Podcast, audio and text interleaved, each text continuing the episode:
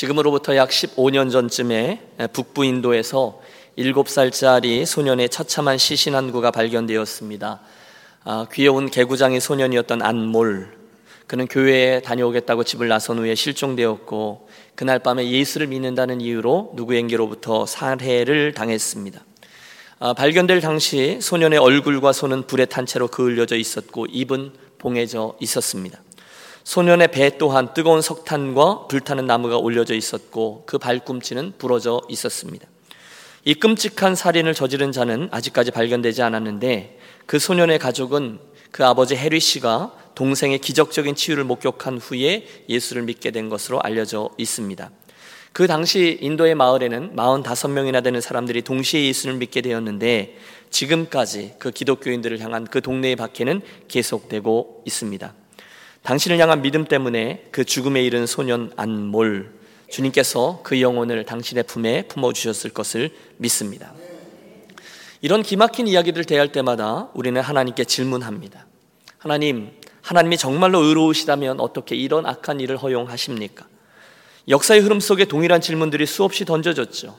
어떻게 그렇게 기독교가 창궐한 나라들 가운데 1차, 2차 전쟁을 일으키고 그 많은 생명들이 죽어갈 때까지 하나님 가만히 계셨습니까?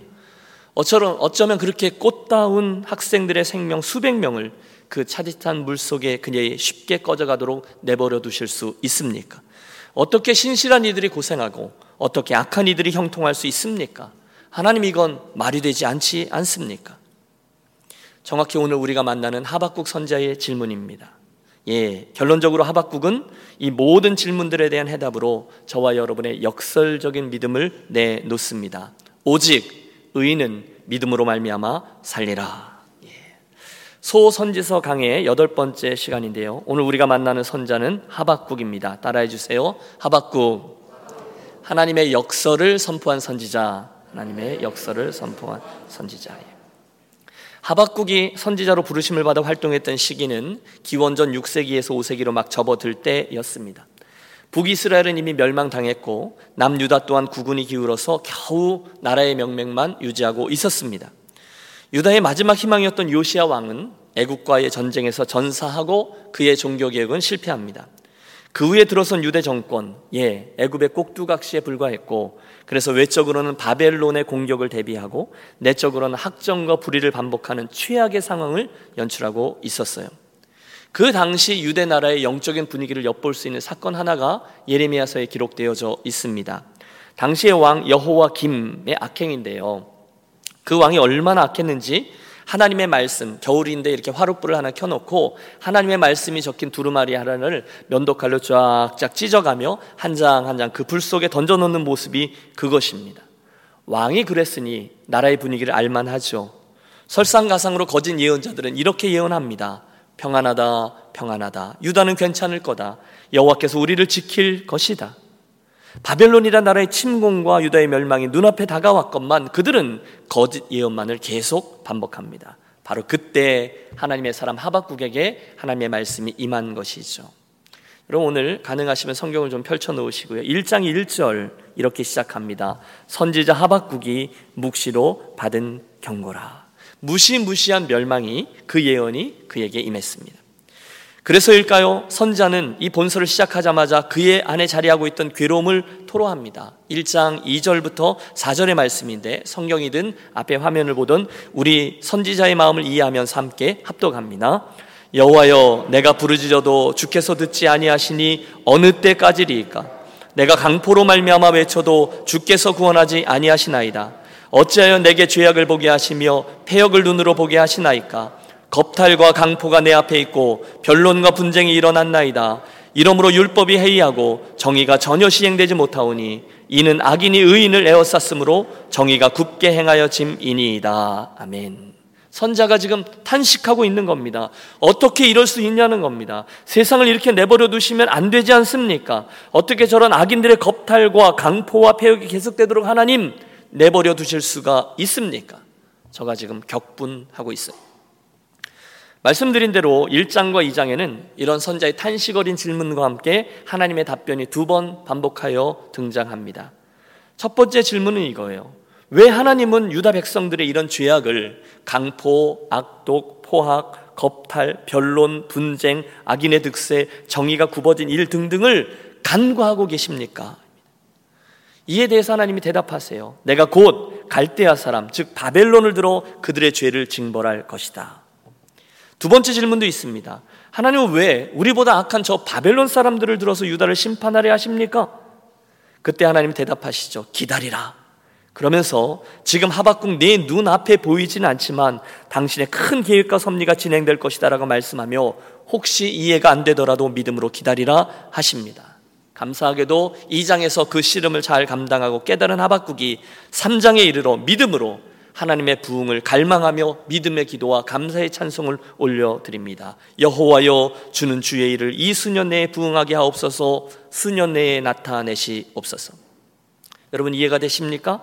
처음에는 그 인생과 역사의 흐름을 이해할 수 없어서 의심과 불만을 표하던 하박국이 이 모든 것들을 주관하시는 하나님의 손길을 목도한 후에 믿음으로 고백합니다. 오늘 우리가 대한 말씀이죠. 무화과 나뭇잎이 마르고 포도 열매가 없으며 감람나무 열매 그치고 논밭에 식물이 없어도 우리의 양떼가 없으며 외양간 송아지 없어도 난 여호와로 즐거워하리라 난 구원의 하나님을 인해 기뻐하리라. 여러분 물론 그날 이 하박국 선자가 감당했던 믿음의 씨름은 결코 가볍지 않습니다. 쉽지 않아요. 하지만 이 아침에 저와 여러분이 그 선지자의 질문을 우리의 것으로 삼고 그가 했던 하나님과 씨름 하나하나를 함께 묵상해 나가면 결국 우리 동일한 결론에 이르게 될 것이고 동일한 찬양을 올려드릴 수 있게 될 것입니다. 그 기대감을 가지고 그날 하박국 선자에게 주셨던 하나님의 말씀들이 오늘 우리에게 무슨 의미로 들려지는지 본서에 나오는 네 가지 중요한 영적 교훈을 살피며 은혜를 나누겠습니다. 가장 먼저 여러분 하박국서의 말씀을 통해 우리는 성경적인 역사관이 무엇인지를 배울 수 있게 됩니다. 따라해 주십시오. 성경적 역사관, 성경적 역사관. 예. 종종 이해할 수 없는 일들을 만날 때면 우리는 하나님께 질문합니다. 하나님, 세상이 이렇게 돌아가면 안 되지 않습니까? 또는 하나님, 이 상황에서는 이렇게 행하는 게 맞지 않습니까? 질문해요. 그렇지만 성경적인 역사관을 가진 사람은 하박국 선지자와 함께 잠잠히 그 하나님께서 행하실 일을 믿음으로 바라보며 인내합니다. 저 유명한 마틴 로이드 존스 목사님은 하박국서를 다룬 그의 저서 From Fear to Faith 두려움에서 믿음으로라는 책에서 하나님께서 오늘날 이 세상 역사를 어떻게 다루시는지를 네 가지로 요약해 주고 있습니다. 첫째, 성경적인 역사가는요. 이 세상의 역사는 하나님의 주권 아래에 있다라는 것을 믿습니다. 뭐라고요? 이 세상의 역사는 하나님의 주권 아래에 있다는 거예요. 물론 그 당시의 국제 정세는 바벨론이라는 제국의 힘에 의해 좌지우지됩니다. 하지만 하나님께서는 그 바벨론을 내가 일으킨다 말씀하며 당신이 역사의 주관자이심을 천명하십니다. 둘째, 성경적 역사가는 그러므로 이 세상 역사는 하나님의 계획과 섭리에 따라 진행된다라는 것도 믿습니다. 종종 말씀드렸죠. 하나님께서는 유다의 운명뿐이 아니라 참새 한 마리가 어떻게 팔리는지까지도 당신의 섭리 가운데 이끄시는 분이십니다. 그러므로 여러분, 여러분의 지금까지 한국에서의 삶뿐이 아니라 과거의 그 삶뿐이 아니라 오늘 이 미국에서의 삶 또한 그분의 계획과 섭리하에 진행되고 있음을 우리는 믿습니다. 음. 셋째, 성경적 역사가는요. 오늘도 이 세상의 역사는 하나님이 정해놓으신 시간표대로 움직인다라는 것을 인정합니다. 그날 하나님께서는 갈대아 사람들이 언제 쳐들어올 것인지를 아셨습니다. 유다가 바벨론의 포로로 끌려가다가 70년 이후에 포로에서 해방될 것도 계획하셨습니다. 그 다음에 400년간 심구약 중간기를 지나서 때가 참에 가장 정확한 카이로스의 때에 메시아가 온다는 것도 이후에 그분의 십자가와 죽음, 부활과 승천, 교회의 선교, 재림과 심판, 새 하늘과 새 땅이라는 당신의 시간 계획표가 그대로 계획되었고 또 진행되고 있고 그렇다는 사실을 우리는 또한 믿습니다. 그리고 마지막 넷째죠. 성경적 역사가는요, 우리들이 이 세상과 인생을 해석하고 풀어갈 때 반드시 하나님 나라의 열쇠로 풀어가야 한다라는 것을 믿습니다. 즉, 오늘 우리들이 사는 모든 이 인생과 교회 공동체와 역사는 하나님 나라 그것과 연관이 있는 것만 의미가 있다는 거예요. 축복합니다. 여러분 오늘 우리가 하박국서의 말씀을 대할 텐데요. 저는 그 여정을 통해 저와 여러분들 안에 이런 분명한 성경적인 역사관, 즉 하나님의 주권에 대한 분명한 시각과 믿음이 자리하게 되시기를 바랍니다. 하박국 선제 바로 직전에는 애굽이란 나라가 흥왕했어요. 그 다음에는 아수르가 창궐 했어요. 그 다음에는 남쪽에 바벨론이 주권을 잡을 거예요. 그 다음은 메데와 바사 사람, 즉 페르시아가, 그 다음에 그리스가, 그 다음에 로마가 차례로 일어나게 될 것이다. 하나님 말씀합니다. 그리고 그렇게 역사를 이끄셨어요. 오늘은요, 예, 근간에는 영국이었고, 오늘날은 전 세계 패권을 이 미국이 쥐고 있죠. 그렇지만 우리는 결국 이 모든 역사와 교회와 우리들의 인생을 주관하시는 분이 우리가 믿는 하나님 그분이심을 분명히 믿습니다. 이 성경적 역사관님. 자, 질문해 보시죠. 그 얘기가 오늘 우리들의 삶에 무슨 의미가 있냐는 거죠. 사실 선지자가 이 일을 제기했던 그 세상적인 모습은 오늘도 여전합니다. 여러분 하박국서 1장을 열면 강포, 겁탈, 폐역 이라는 단어들이 등장합니다. 여러 번 등장해요. 물론 유다 백성들 가운데도 그런 사람들이 있지만 특히 그들에게 침입해서 못 살게 굴었던 아수르가 그랬고요. 그 다음에 바벨론이 그랬습니다. 여러분 아세요?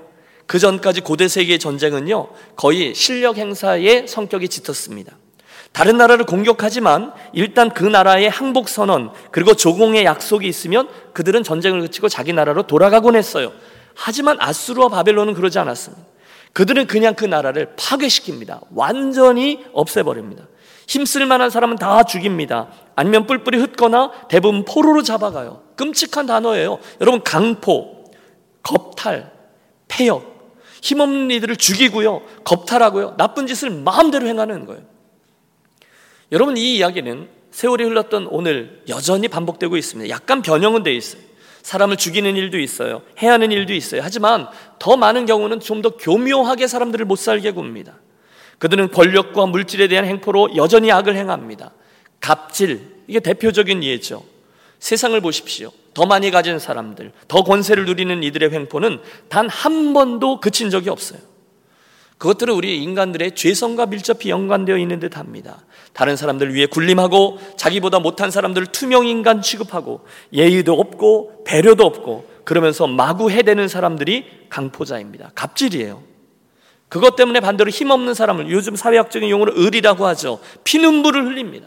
가끔 그들이 항변하는 소리가 들리긴 해요. 하지만 이내 세상의 시끄러운 소리에 묻혀버리고 맙니다. 요즘은 그래도 인터넷이라는 도구가 있어서 갑질하는 사람들의 횡포 몇 개가 드러난 적은 있지만 여러분 잘 보세요. 그 순간만 모면하면 그 갑질한 이들 정말 아무런 일도 없었다는 듯이 마음껏 세상을 활보하고 다닙니다. 여러분 그들 중에 제대로 된 처벌을 받은 사람이 누가 있습니까? 힘 없는 사람들만 억울한 일을 당하는 세상이죠. 이게 강포예요.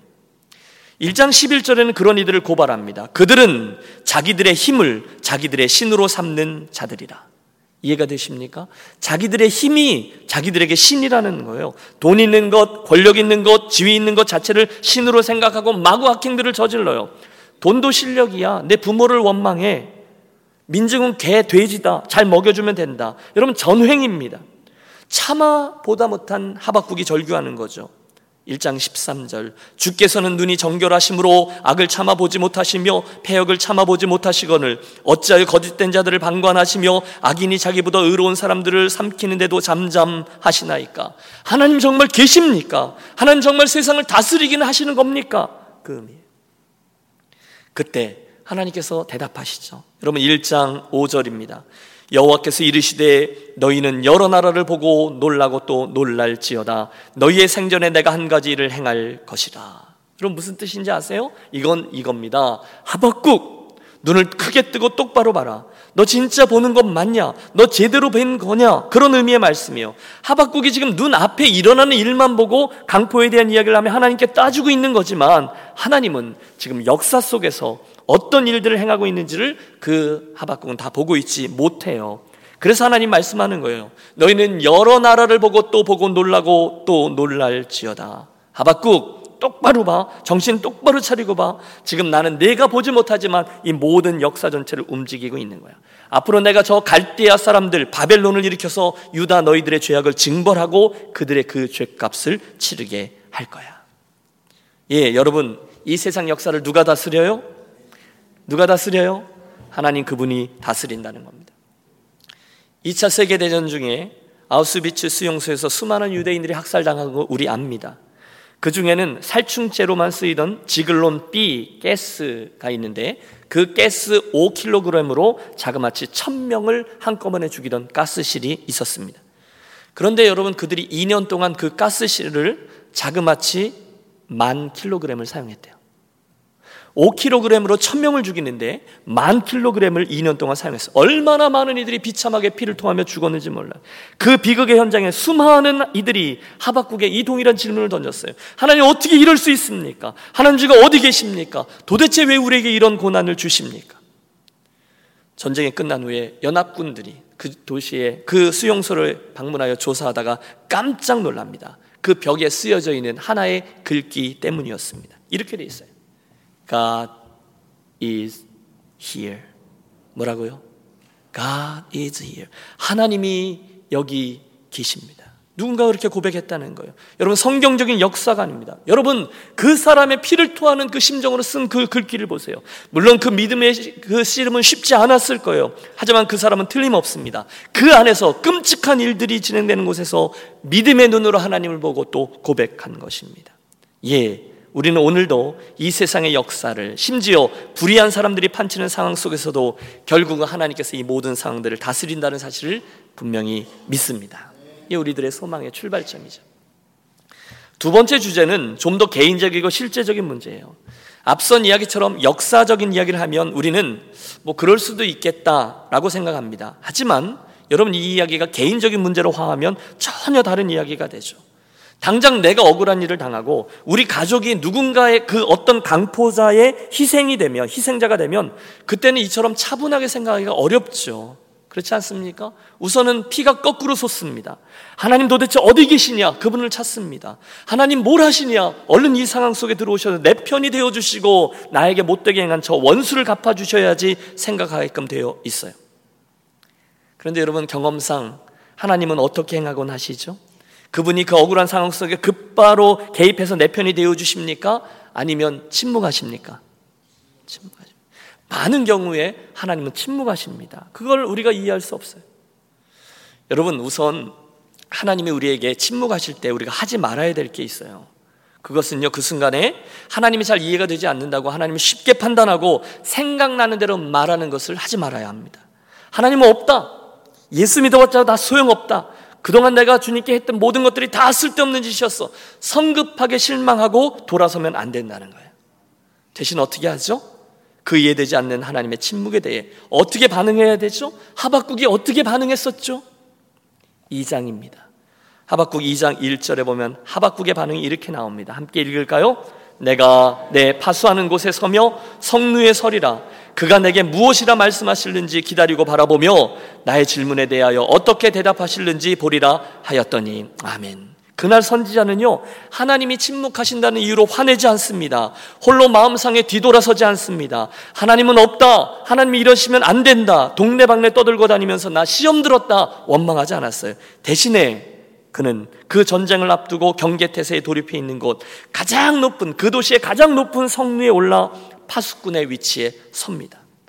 왜요? 무엇 때문에요? 예. 그가 내게 무엇이라 말씀하실는지 기다리고 바라보며 나의 질문에 대하여 어떻게 대답하실는지 보리라. 이게 이유였습니다. 여러분 그 행위를 상상해 보세요. 여러분 그때 그의 모습을 보십시오. 의미하는 바가 있죠. 하나님의 침묵에도 끝까지 그 하나님을 버리지 않겠다는 것입니다. 대신에 하나님이 어떻게 행하실지, 그분이 뭐라고 하실지를 보고 듣기 위해 잠잠히 저가 성루 끝에 올라 파수꾼의 자리에 섭니다. 여러분, 저는 이 행위를 성도가 하는 믿음의 기도라고 봅니다. 뭐라고요? 믿음의 기도라는 거예요. 그는 하나님의 그 침묵에 대해서 불만을 품고 성도의 자리를 포기하지 않습니다. 쓸데없는 소리를 내뱉지 않습니다. 대신에 이 질문들을 마음에 품고 가장 높은 자리 성루 위로 올라가 거기에 섭니다. 뭘 기대하죠?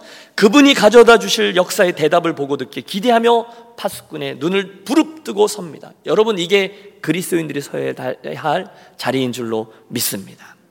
세상에 별일들이 많아요. 그때 우리가 뭐 해야 되냐는 거예요. 똑같이 입술을 열고 불평불만하고 이리저리 뛰어다니냐는 거예요. 아니에요. 우리가 성리에 올라 그 믿음의 기도의 자리에 서서 두 눈을 부릅뜨고 어, 선지자의 모습을 따라 해야 한다는 거죠. 이 아침에 그 하나님의 침묵에 반응하는 하박국의 모습을 함께 배우도록 하겠습니다. 여러분 믿음의 길을 가시다가 혹시 의심이 생기셨어요? 하나님께 질문하고 항변하지만 하나님이 침묵하세요? 어떻게 반응하시겠습니까? 오늘날 세상 사람들이 흔히 하듯 이 사람 저 사람 도움이 될 만한 사람부터 쫓아다니시겠어요? 큰일 났다, 억울하다, 나 어렵다, 저 사람이 남 힘들게 한다, 억울함을 토로하며 떠들고 다니시겠어요? 아니요! 성도는 바로 그 순간에 믿음을 가지고 하나님 앞에 나아가는 줄로 믿습니다. 인내하며 기도하며 하나님 그 믿음의 자리에 가 서는 거예요. 기도의 자리예요. 믿음으로 성루를 오르는 거예요. 눈을 크게 뜨고 파수꾼의 자리에 서는 거예요. 그분이 무엇을 말씀하실지, 무엇을 행하실지를 듣고 보는 거예요. 물론 쉽지 않아요. 그러나 저와 여러분은 그 일을 해야 된다는 거예요. 여러분, 처음에 기도할 때는요, 당연히 아무것도 눈에 들어오지 않고 그 문제만 떠오릅니다. 아무것도 보이지 않아요. 억울한 일이 생각나요. 돈 떼어 먹힌 일, 그 사람에게 무시당한 일, 그 사람이 행한 일, 그것만 보입니다. 하나님 막 원망스럽죠. 하나님 어떻게 그럴 수 있냐? 그때 왜 하나님 내 편을 안 들어주시고 상황이 그리 되도록 놔두시냐? 속이 많이 상해요. 그러나 우리가 그 기도를 계속하면 신비한 일이 일어납니다. 무슨 일이죠? 그 기도 중에 우리는 하나님 앞에 서 있는 우리 자신을 보게 됩니다. 기도는요, 점점 우리를 객관화 시켜줘요. 그래서 처음에는 문제만 보이고 그것만 붙잡고 씨름하지만 결국 이 문제가 아니라 그 문제와 나를 포함한 이 전체 그림, 하나님이 보이도록 우리를 바꾸어 줍니다. 하나님 앞에서의 내 모습이 보이고요. 마지막으로는 기도할 때 하나님의 눈으로 나의 그 고난과 억울함을 보게 됩니다. 그러면요, 차차 깨닫게 돼요. 아, 내가 교만했었구나. 아, 내가 뭘 모르고 있었구나. 내가 한쪽만 보고 있었구나. 여러분 이걸 깨달으면 그때는 이미 그 시험은 끝나버린 거죠. 이게 기도의 신비예요. 우리는 시편을 읽다가 시편 73편의 저자 아사백에서 똑같은 모습을 봅니다. 그 아삽이라는 사람이 하나님을 찬양하던 자였는데 눈앞에 펼쳐지는 일들이 이해가 되지 않아요. 의인이 고난받고 악인들이 형통하는 거예요. 여러분 그걸 보면서 그가 거의 실족하여 넘어질 뻔했다라고 얘기합니다. 그런데 그 순간 저가 잘한 게 있어요. 그 일로 인해서 저가 하나님을 판단하고 쉽게 믿음을 포기하고 막말하며 다니지 않았다는 거예요. 대신에 그는 이해되지 아니하는 하나님의 침묵을 묵상하며 그분 앞으로 나아가 기도를 시작합니다. 시편은 그때 저의 자리를 내가 성소에 들어갔더니라는 표현을 쓰며 어, 설명해 줍니다. 그가 성소에 들어갔더니 저는 그때 그 자리가 하박국의 성루에 올랐더니의 자리라고 믿습니다. 저와 여러분에게는 우리 유니온의 새벽 기도의 자리라고 믿습니다. 여러분 거기서 그 아삽이 뭘 했는지 아십니까? 똑같습니다. 기도했습니다. 그러자 문제만 보이던 그의 눈에 보이지 않던 것들이 보이기 시작합니다. 그래서 그 일의 결국을 보게 됩니다. 그리고 깨닫습니다. 그랬구나. 과연 그러하구나. 그러면서 10편 73편은 불만으로 시작했지만 결국 하나님을 크게 찬양하며 맞춰지게 됩니다. 오늘 우리가 펼친 하박국서 2장도 똑같습니다. 그분 앞에 나아가 그 성루에 서서 하나님의 응답을 기대하고 있는 저에게 하나님이 한 가지, 두 가지 앞으로 당신께서 행하실 일들을 말씀해 주십니다. 그러면서 하박국의 눈이 점점 더 크게 뜨이는 거예요. 모르던 것을 알게 돼요. 보지 못하는 것들을 보게 돼요. 가만히 있어 보자. 하나님이 갈대 사람들을 일으키신다 하는데 그래서 우리 유다를 치신다는 건데 이게 이래도 되나? 물론 힘들게 되겠구나. 하지만 만약에 하나님이 영원하시고 오늘도 그분이 세상을 주관하시고 여전히 신실하시다면 아하 그렇다면 이 일 뒤에는 하나님의 분명한 의도가 있으시겠구나. 아 그러면 뭐 하고 저가 깨닫는 거예요. 그러자 자기가 그 상황에서 해야 될 일을 알게 돼요. 아, 이 상황에서 그러므로 내가 할 일은 떠들고 뛰고 그분을 향해서 의심의 화살을 날리는 게 아니라 오히려 그분을 믿음으로 신뢰하며 기다리는 것이겠구나. 그래, 비록 지금은 내가 그분의 뜻을 충분히 이해하지 못하지만 유다가 망하게 될 것이고 이어지는 포로기의 경험들 그렇지만 이것들은 결국 하나님의 커다란 목적을 위해서 일어나는 일이겠구나. 그래서 저가 고백하는 거예요. 의인은 그의 믿음으로 말미암아 살리라. 결국 2장은요. 이렇게 맞춰져요. 2장 20절입니다. 오직 여호와는 그 성전에 계시니 온 땅은 그 앞에서 잠잠할지니라. 따라해 주십시오. 하나님의 침묵에는 믿음의 기도가 정답입니다. 거기서 세 번째 주제가 이어져요. 바로 그때 그 믿음으로 말미암아 살리라라는 고백과 함께 신실한 기다림으로 응대하는 것이 성도의 바른 반응이라는 거예요. 여러분 보세요. 그가 하나님을 향해서 여러 질문을 가지고 성례에 오르지 않았습니까? 파수꾼의 자리에 섰습니다. 하나님께서 뭐라 말씀하신지를 보고 들으리라 했어요. 그러자 하나님께서 2장에서 여러 가지를 말씀해 주세요. 2절입니다.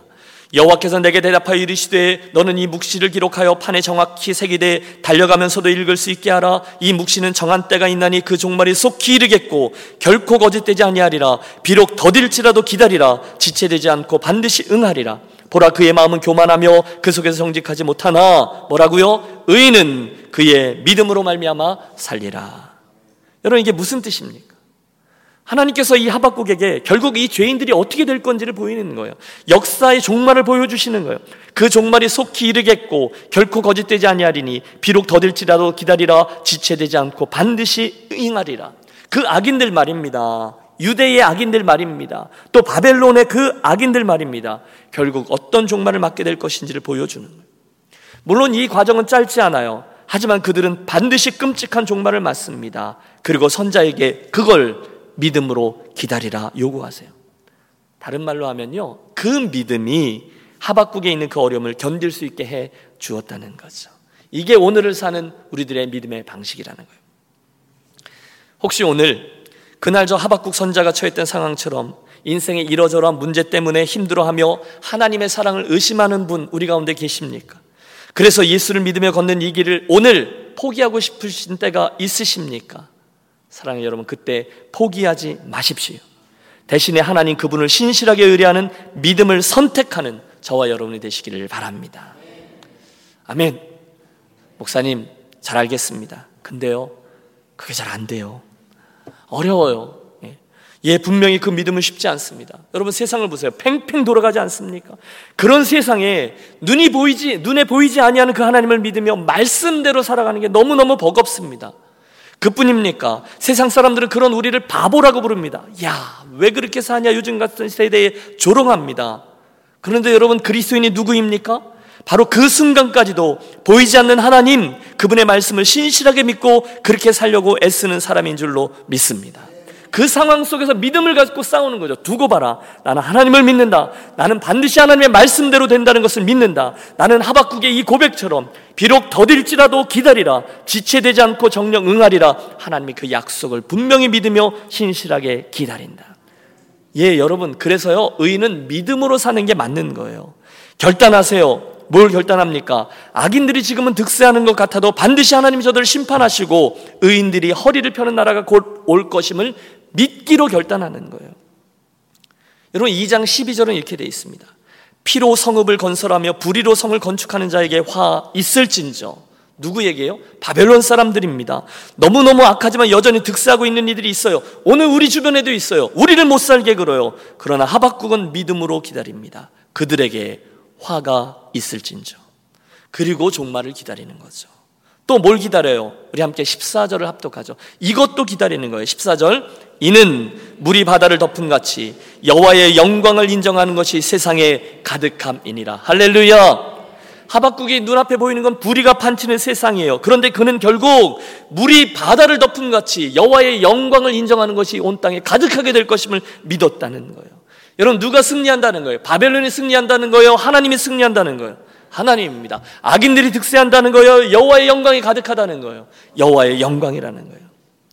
여러분 오늘날 우리가 세상을 사는 것은 복잡해 보이지만 결단코 복잡하잖아요. 두 가지 중에 하나입니다. 먼저는 내 생각과 경험과 이성을 믿고 사는 방법입니다. 두 번째는 하박국 선자처럼 하나님의 말씀을 믿고 사는 방법입니다. 다시 말해서 여러분 오늘 내 주변에 일어난 모든 일들을 보면서 이걸 판단하고 생각하고 결정하고 선택하는 일에 관한 한 저와 여러분은 두 가지 중에 하나 즉 하나님께서 나에게 말씀해 주신 것을 믿고 그것을 따라 선택하고 판단하고 살던지 아니면 겉으로는 하나님을 믿는다고 말하지만 여전히 세상 사람들처럼 선택하고 판단하고 결정하며 살든지 둘 중에 하나라는 거예요. 여러분 그렇다면 여러분은 어떤 방식을 취하고 계십니까? 먼 훗날 히브리서 기자는 오늘 이 하박국의 선언을 그대로 인용합니다. 오직 나의 의는 믿음으로 말미암아 살리라. 그리고는 이렇게 덧붙여요. 또한 뒤로 물러가면 내 마음이 저를 기뻐하지 아니하리라 하였으니라. 우리는 뒤로 물러가 침륜에 빠질 자가 아니요 오직 영혼을 구원함에 이르는 믿음을 가진 자니라. 믿음이 그런 거라는 거예요. 평상시는 믿음으로 사는 것 같아요. 괜찮아 보여요. 하지만 어려운 일을 만나면 이해가 되지 않는 일을 만나면 침륜에 빠져버리는 성도들이 종종 있어요. 하나님 왜 이렇습니까? 하나님 날 사랑하기는 하는 겁니까? 다 필요 없어요. 흠. 여러분 우리가 요나서 4장에서 그 요나를 봤죠. 니느웨 성읍을 보면 멸망을 기다렸는데 하나님이 용서하는 걸 보고 삐져서 뒤로 누워버린 그 요나 말입니다. 이게 뭐예요? 침륜이에요. 뒤로 물러가 버리는 거예요. 그런데 여러분 그러면 안 된다는 거죠. 물론 하나님은 그래도 그를 여전히 사랑하세요. 하지만 마음은 아파하세요. 반복하죠. 여러분 하나님 그분을 나의 경험과 생각에 맞추려는 생각을 얼른 포기하시기를 바랍니다. 내 뜻대로 움직여지는 하나님, 여러분 그런 하나님 없어요. 대신에 나를 그분의 움직임에 맞추려고 애를 쓰는 거예요. 비록 잘 안 보여요. 이해가 잘 되지 않아요. 그러나 삐지는 것이 아니라 이해가 가지 않는 나를 그 하나님의 말씀과 섭리에 맞추기 위해 믿음으로 인내하는 거예요. 신실한 기다림인 거예요. 그날 하박국이 그 성루에서 그걸 한 거예요. 오늘도 저와 여러분 하박국의 그 질문을 여전히 던집니다. 하나님 왜 우리 교회에는 하나님 왜 내 인생에는 왜 우리 가정에는 하나님 왜 이 세상에는 하나님 왜 왜, 왜? 아쉽게도 하나님은 그 이유를 얼른 우리에게 말씀해 주지 않으세요. 아니, 저는 이게 다행이라고 생각해요. 여러분, 내가 왜 라고 묻는데 하나님이 거기에 대한 해답을 그때그때마다 해 주시면 여러분, 저는 감당할 수 없을 겁니다. 대신에 하나님은 이렇게 말씀하시죠. 지금 내가 가장 선한 일들을 진행하고 있음을 내가 믿을래? 이렇게요. 믿을래? 안 믿을래? 그거 따를래? 안 따를래? 결단을 요구하세요. 하나님이 요구하는 건 이겁니다. 누가 하나님이지? 그걸 말해보라는 거예요. 그때, 예, 하나님, 저는 하박국처럼 믿음을 선택하겠습니다. 그렇게 말씀드리는 자, 저들이 바로 그러므로 오직 의인은 믿음으로 말미암아 살리라의 삶을 체험하게 될 줄로 믿습니다. 드디어 하박국서를 통해 우리가 주목하려 하는 가장 중요한 주제에 다다랐어요. 그것이 바로 하나님의 역설입니다. 따라해 주세요. 그럼에도 불구하고의 믿음. 여러분, 하박국이 처했던 상황을 이해하셨죠? 그는 지금 예루살렘의 멸망을 눈앞에 보고 있습니다. 이번 전쟁에서 유다는 결코 바벨론의 손에서 자유로워지지 못할 것이며 예루살렘 성전은 회파될 것이며 완전히 무너져 버릴 겁니다. 그걸 저가 알아요. 성루에 올라가서 하나님의 묵시를 들었거든요. 그는 결국 바벨론이 누구며 하나님이 왜 그들을 통해 유다를 징벌하셨는지 그리고 결국 이 과정을 통해 하나님의 온전하신 뜻이 세상에 가득하게 될 것임을 깨닫게 됩니다. 아, 하나님 그 순간이에요. 그리고 나서 3장이 열리는 거예요. 그 믿음을 소유하게 되자 선자는 곧 믿음으로 선포하며 찬양합니다. 1절 시기 노옷에 맞추는 선지자 하박국의 기도라. 2절을 함께 읽으실까요? 여호와여 내가 주께 대한 소문을 듣고 놀랐나이다 여호와여 주는 주의 일을 이 수년 내에 부응하게 하시옵소서 이 수년 내에 나타내시옵소서 진노 중에라도 긍휼을 잊지 마옵소서 아멘 여러분 하박국서 1장에 비해 이 3장의 저가 얼마나 많이 바뀌어 있는지 보이십니까? 1장에서 그는 하나님을 향한 불만으로 가득 차 있었어요 여호와여 내가 부름 말씀드려도 부르짖어도 듣지 아니하시니 어느 때까지리까 그러던 저가 2장에서 성루에 서서 믿음의 싸움을 하다가 하나님의 섭리 앞에 고백하잖아요. 오직 의인은 믿음으로 말미암아 살리라. 그리고 3장에 이르면 믿음으로 당당하게 구합니다. 여호와여 주의 일을 이 수년 내에 부응하게 하시옵소서. 그 믿음의 여정이 저의 입술과 저의 기도를 완전히 바꿔버린 거예요. 오늘 우리가 3장 16절에서 19절을 본문으로 택했는데요. 바로 그 상황에서 나온 고백이죠. 무화과 나무와 포도나무, 감람나무는요, 가나안의 축복을 상징하는 나무들입니다. 그런데 이 모든 나무의 열매가 다 사라져 버린다는 거예요. 그들이 이제 가나안에서 얻을 축복이 없다는 거예요. 완전히 빼앗기게 된다는 거예요. 왜? 바벨론이 침공하거든요. 그들이 유대인 사람들을 다 죽일 거예요. 남는 자는 포로로 끌어가 버릴 거예요. 그들의 밭에서는 더 이상 소출을 얻을 수 없어요. 마지막으로 남겨져 있던 우리의 양과 외양간의 소도 다 잡아먹거나 빼앗길 겁니다. 아무것도 남지 않아요. 처참해요. 소망이 없죠. 그런데 하박국이 그 상황에서 외치는 거죠.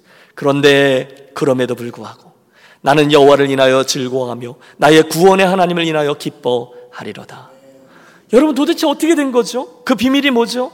이어지는 말씀에 해답이 나와요. 나는 무화과 나무, 포도나무, 감람나무, 밭의 소출, 외양간의 소 그런 것들이 아니라 아니 그런 것들은 좀 있다가도 없고 없다가도 다시 있고 할 건데 나는 그것들 때문이 아니라 그 뒤에 계신 나의 하나님 여호와 하나님 때문에 즐거워하며 나의 구원의 하나님으로 인하여 기뻐할 것이다. 이게 저의 찬양의 이유인 거예요. 그게 저의 믿음이에요. 우리들의 이야기. 여러분, 오늘 저와 여러분의 찬양의 이유는 무엇입니까? 우리는 언제 즐거워하죠? 우리는 언제 기뻐하죠? 물론 좋은 차를 샀을 때 기쁘죠?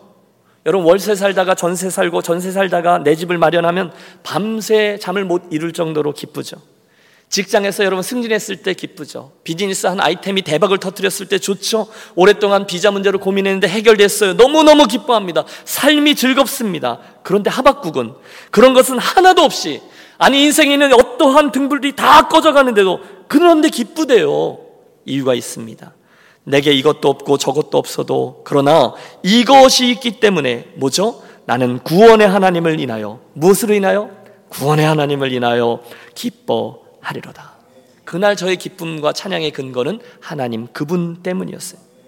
주님 한 분만으로 나는 만족해. 바로 그 노래죠. 정말 주님만으로 충분하기 때문에 그가 찬양하는 거예요. 사랑하는 유년 가족 여러분, 이 아침에 저와 여러분에게 과연 그런 기쁨이 있습니까? 심지어 고난 앞에서조차 나의 구원의 하나님, 나를 구원하신 주님 때문에 이렇듯 그럼에도 불구하고의 찬양을 여러분 올려드릴 수 있습니까? 우리는 정말로 예수님, 그분을 인해 충분히 즐거워합니까? 주님, 다른 것도 좋지만 주님이 가장 좋습니다. 주님만 있으면 됩니다. 여러분 진정 그렇게 고백하실 수 있으십니까?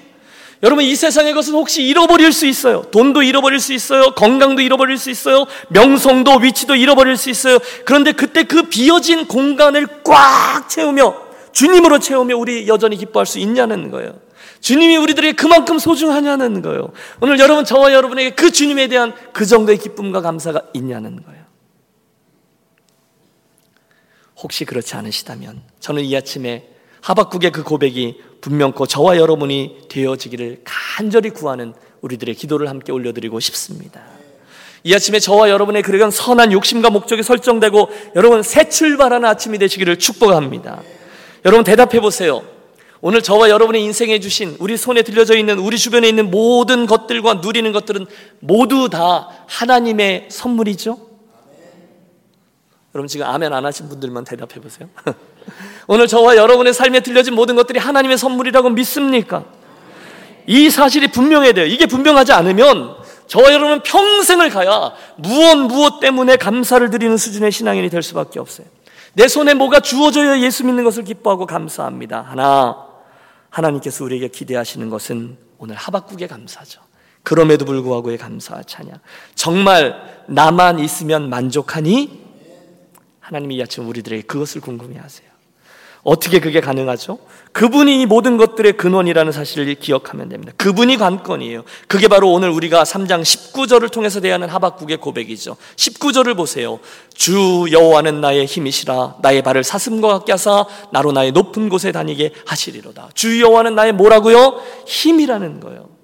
여러분 이게 무슨 뜻인지 아세요? 이 세상에 아무리 뭐라 뭐라 해도 내 나무들에게서 열매가 없고 밭에서 소출이 없고 갈대인들이 다 뺏어가도 결국은 그분이 주인이시고 그분이 역사를 주관한다는 사실을 저가 믿고 고백하는 거예요. 그걸 알면 하나님이 이 모든 것들을 주관하시는 섭리를 믿으면 아무리 바벨론에게 포로로 끌려간다 해도 그건 괜찮다는 거예요. 왜? 그 과정을 통해서 결국은 나를 다듬으실 것을 알게 되니까 기대하니까 그것과는 상관없이 나는 오늘도 여전히 그분을 나의 구원의 하나님으로 기뻐한다는 거예요. 그분이 주인이에요. 그분이 진짜 관건임을 내가 믿으니까.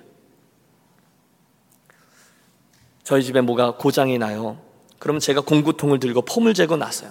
그럼 제 아내는 심히 걱정스러운 얼굴로 저를 쳐다봅니다. 영 못 믿어 해요. 이유가 있죠. 경험들이 있어요. 저는요, 무엇이든지 그걸 고치겠다고 뜯어놓고 나중에 다시 조립하면 이상하게 뭐가 하나 남아요. 자그마한 파트가 남든지 나사가 남든지 신비하죠. 그 결과는 똑같아요. 딱 반만 고쳐집니다. 스위치를 고쳤는데 결국 스위치는 안 되고 이걸로 껐다 켰다 하면서 됩니다. 여러분 이게 뭐죠? 돌파리와 기술자의 차이일 거예요. 우리 인생도 똑같습니다. 고난이 닥칩니다. 문제가 생깁니다. 그때 여러분 누구를 힘으로 삼으시겠습니까?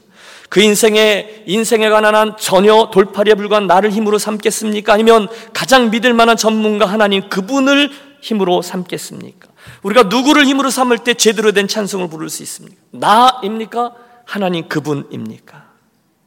바로 거기에 하박국의 이 고백이 나오는 거예요. 비록 지금 아무리 예루살렘이 망해도 이 예루살렘을 다스리니까 하나님이시니까 그걸 내가 믿으니까 거기에서 이 그럼에도 불구하고의 믿음 주 여호와는 나의 힘이시라라는 찬송이 터져 나온 거죠. 결론입니다. 사랑하는 여러분, 오늘 저와 여러분의 인생에도 하나님 어째서 이런 일이 하나님 도대체 어째서라는 질문을 던져야 되는 일들이 종종 있어요. 제가 하나님의 사람이잖아요. 나 예수 믿잖아요. 그런데 왜 이런 어려움을 통과하게 하시죠? 도저히 이해가 되지 않아요. 하나님, 저를 사랑하기는 하십니까? 그 질문을 던지는 이는 저와 여러분뿐이 아니에요. 하박국도 던졌고요. 수많은 믿음의 선진들 욥도 던졌어요. 동일한 질문이죠. 사랑하는 여러분, 혹시 오늘 그 질문을 던지고 있는 자리에 서 계신 분 있으십니까? 그렇다면 이 하박국서의 말씀을 다시 읽으십시오. 이 하박국서의 메시지는요, 의심의 사람을 믿음의 사람으로 바꾸어줘요. 따지는 사람을 찬양의 사람으로 바꾸어줘요. 염려하는 사람을 예배하는 사람으로 바꾸어줘요. 행여나 힘들고 어려울 때, 심지어 이해가 되지 않는 고난 가운데 계실 때 여러분 하박국서의 말씀을 기억하십시오. 이스라엘의 과거를 가장 선하게 인도하셨던 하나님을 보세요. 개인적으로 그때 내가 너무너무 힘들고 어렵고 출구가 없어서 너무너무 원망스럽게까지 했지만 지나고 나서 보니 그게 나를 얼마나 유익하게 했는지를 다시금 기억하며 선하신 하나님 때문에 믿음으로 이 싸움을 잘 감당하십시오. 그때 우리는 하박국의 이 기도와 찬양을 나의 것으로 삼게 될 줄로 믿습니다. 우리 함께 17절과 18절을 크게 읽으시되 그날 그 하박국의 믿음과 찬양이 바로 나와 여러분의 것이 되기를 소원하며 읽도록 하겠습니다. 비록 무화과 나무가 무성하지 못하며 포도나무에 열매가 없으며 감람나무에 소출이 없으며 밭에 먹을 것이 없으며 우리의 양이 없으며 외양간에 소가 없을지라도 나는 여호와로 말미암아 즐거워하며 나의 구원의 하나님으로 말미암아 기뻐하리로다. 아멘. 기도하겠습니다. 사랑의 하나님 아버지 이해할 수 없는 고난의 상황들 가운데서도 이 세상과 내 인생을 다스리시는 하나님의 손길을 믿기 때문에 믿음의 기도와 신실한 기다림으로 우리에게 맡겨진 성도의 삶을 잘 감당하는 유년 가족들 되게 해 주시옵소서. 무화과 나뭇잎, 포도 열매, 감람나무 열매, 논밭의 식물이 그치고 우리의 양떼가 없고 외양간에 송아지가 없어도 나의 가장 좋으신 하나님 그 아버지가 계시기에 그것 때문에 기뻐하며 주님 한 분만으로 저는 충분합니다. 구원의 하나님으로 인하여 기뻐하며 남은 인생길 걷는 우리 모두 되게 해 주옵소서. 남겨진 인생길 돈으로 권력으로 높은 지위로 영향력으로 이 땅의 싸움으로 살아가는 미련한 인생들이 아니라 구원의 하나님을 향한 믿음 때문에 살아가는 복된 심령들 되게 해 주옵소서 예수 그리스도 이름으로 기도하옵나이다. 아멘. 함께 일어나셔서 하박국의 고백이죠. 우리 결단의 찬양 함께 합니다. 세상은